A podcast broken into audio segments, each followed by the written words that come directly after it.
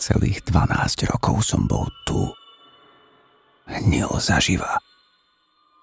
Zomieral každý deň.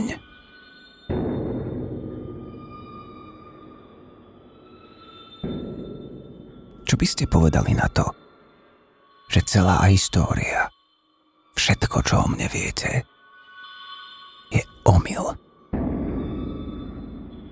Bol som krvilačný.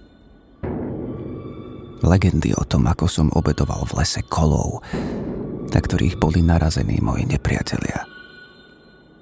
To ste možno počuli, že? Sú pravdivé?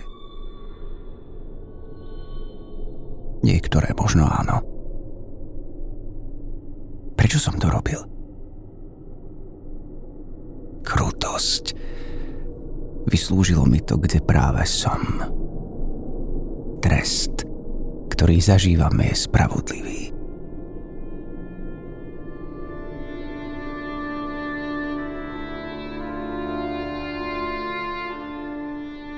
Narodil som sa v roku tisíc štyristo tridsaťjeden ako Draqwlya, syn draka. Túto poctu venoval nášmu rodu cisár Žigmund. Môj otec ma vychovával tak, ako si to doba vyžadovala. Ani si nepamätám, kedy mi prvýkrát dali do ruky meč a štít. Mám pocit, že som ich mal pri sebe odjak živa. A tak som prijal svoj osud. Stal som sa vojakom a potom obávaným generálom. Kazıklı Bey. Tak ma volali nepriatelia. Knieža. Narážač.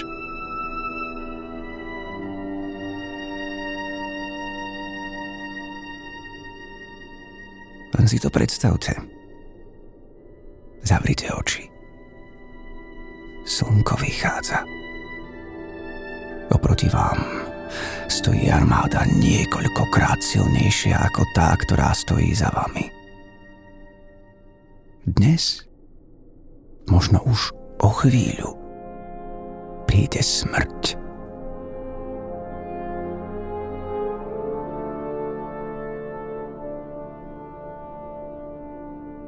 Ústup? Taká možnosť nie je. V miznúcej hmle vidíte prvú líniu.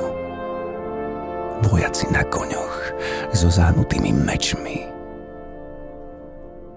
Naháňajú vám strach?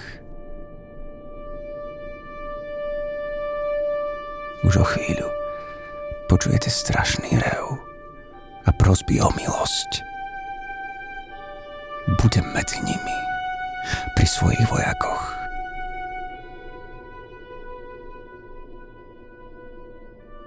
Už sa to začína. Ich ľadové zbrane bližšie a bližšie. Ktorý z nich padne mojím mečom ako prvý?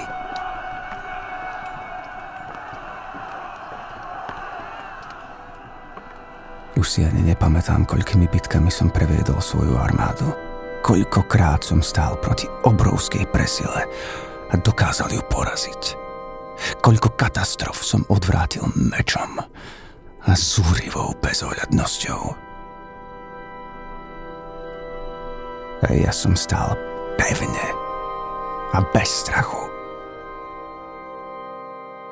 Ani teraz, keď ma vedú na šibenicu, strach necítim.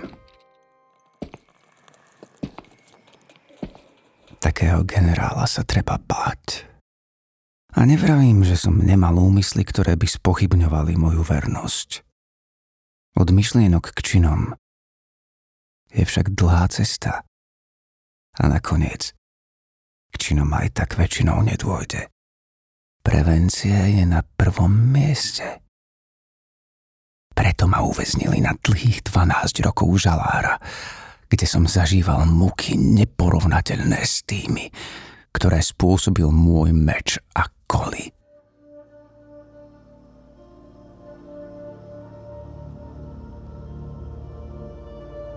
Tak ako každú si pamätám aj prvú noc na tom hroznom mieste.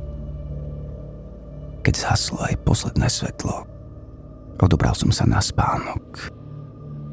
Plný pochybností, čo so mnou bude. Zomriem tu. Pustia ma čoskoro, pretože niekto bude musieť znova vstať na bitevné pola a viesť armádu proti nepriateľovi. Uväzneniu som sa nebránil, hoci za mnou stálo vojsko verných. O mojej vernosti sa teda nedalo pochybovať. Pre vojvodcu väzenie nemôže byť ponížením. Je to akási prestávka, kým sa veci dajú do poriadku. Jednoducho ma odložili, ako vrčiaceho psa, kým neodíde návšteva. Čoskoro sa odtiaľto dostanem. Vždy som si myslel, že je mi jedno, ako a kde zomriem. Ale teraz...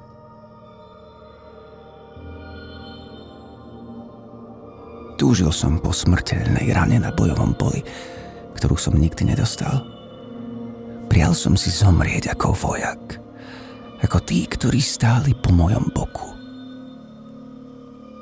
V týchto myšlienkach prišiel v tú noc vytúžený spánok.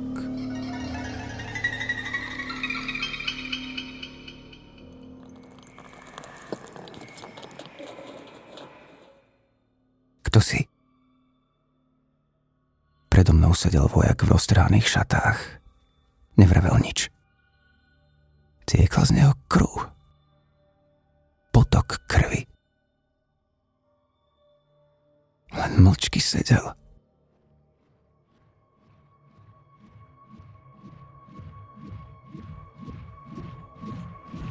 Postavil som sa a chytil ho pod krk. Kto si?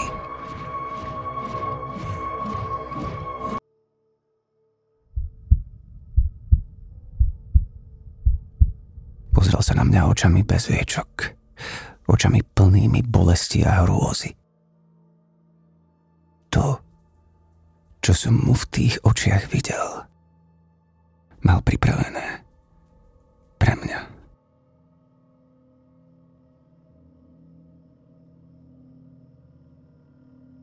Už nebolo úniku. Musel som ho nasledovať. Tak čo teda zažijem v túto noc? Od človeka ako ja nečakajte súcit, nečakajte odo mňa hrôzu a ani krok späť. Som pripravený na všetko, schopný všetkého.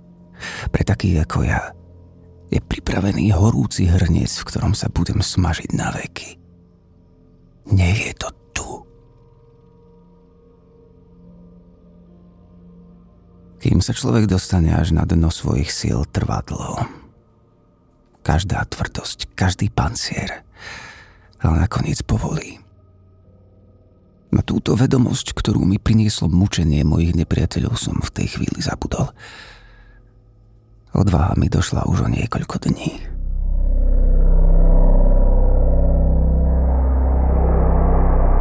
Zase pri mne sedel. Zase mi nedal spať. Čo chceš?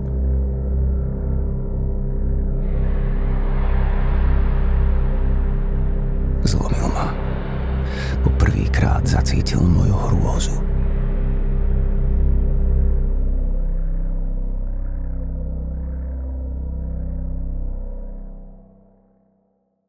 Čo sa dialo ďalej, si pamätám až príliš dobre.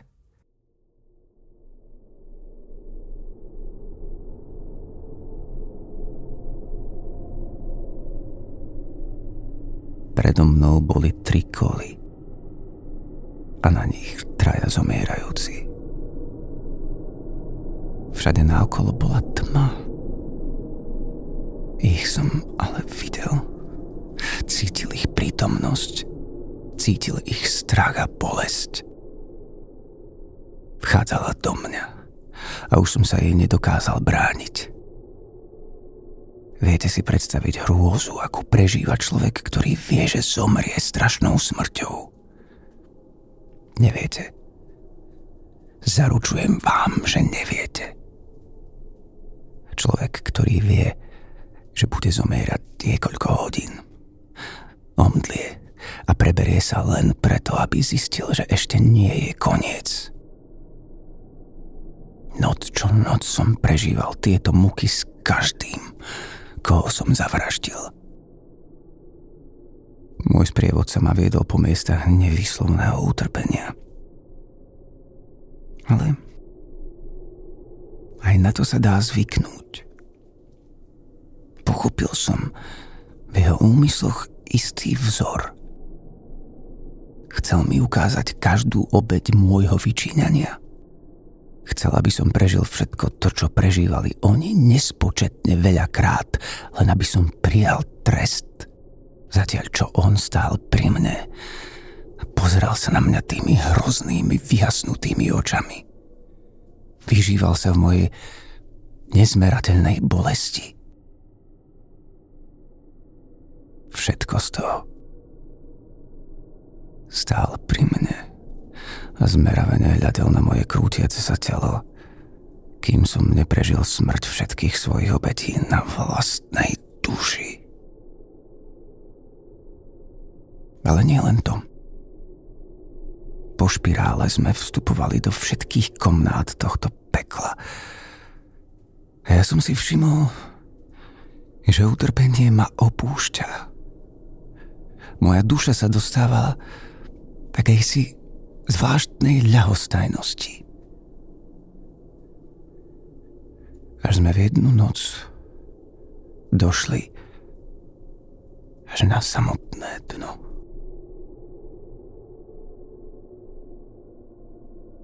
Ľadová pustatina, absolútne nič, akýkoľvek život vyjasnutý, miesto, kde neprenikne ani svetlo. Napadlo vám niekedy, že takto sa to všetko skončí? Koniec sveta. Nikto nie je svedok ničoho. A už nie je možnosť, aby nový život vznikol. Všetko vyhasne. A vtedy som to pochopil. Budem žiť až do týchto dní. To môj život nevyjasne. Dnes po prvýkrát na šibenici okúsim večnosť.